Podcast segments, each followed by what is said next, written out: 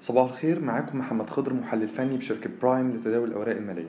هنبدأ الاجتماع الصباحي اليوم الأربعاء الموافق 1 يونيو 2022 اتكلمنا امبارح في الاجتماع الصباحي اليوم الثلاث الموافق 31 مايو 2022 إن في تسع إشارات فنية إيجابية بتدعم تماسك المؤشر عند مستوى ال 10000 نقطة.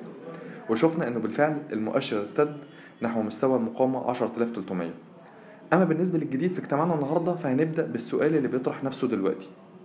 هل الارتفاع الأخير مجرد موجة ارتداد مؤقتة ولا ممكن يكون بداية موجة صعود قوية جديدة للمؤشر؟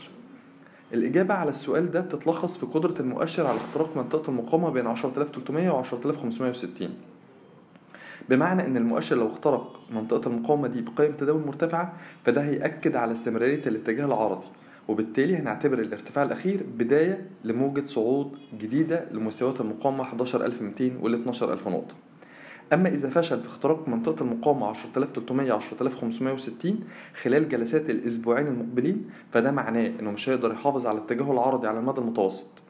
طيب هنا في سؤال تاني هو إحنا بنرجح إيه من الناحية الفنية؟ فأنا شايف إن في مؤشرات فنية قوية بتدعم استمرار التحرك العرضي على المدى المتوسط لبعض مكونات المؤشر وبصفة خاصة سهم مصر الجديدة للإسكان ومدينة نصر للإسكان. وبنأكد على على ضرورة مراقبة مستويات المقاومة بالنسبة لمكونات المؤشر في حالة اختراق المؤشر لمنطقة المقاومة 10300 10560 بمعنى إن مش من المهم بس إن المؤشر يكسر منطقة المقاومة 10300 10560 عشان نتأكد إن دي بداية موجة صعود قوية جديدة.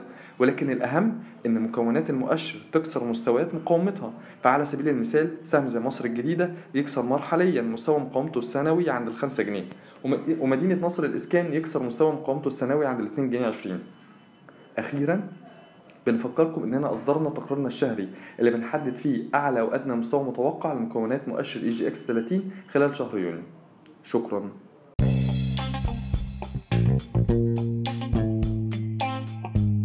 يرجى العلم أن هذا العرض هو لأغراض معرفية فقط ولا يمكن اعتباره عرض أو توصية شراء أو بيع أو إدارة استثمارات أو خدمات استشارية. ينصح باستشارة مستشارك المالي قبل اتخاذ أي قرار استثماري. الأداء التاريخي ليس مؤشرا يعتمد عليه لتحديد الأداء في المستقبل.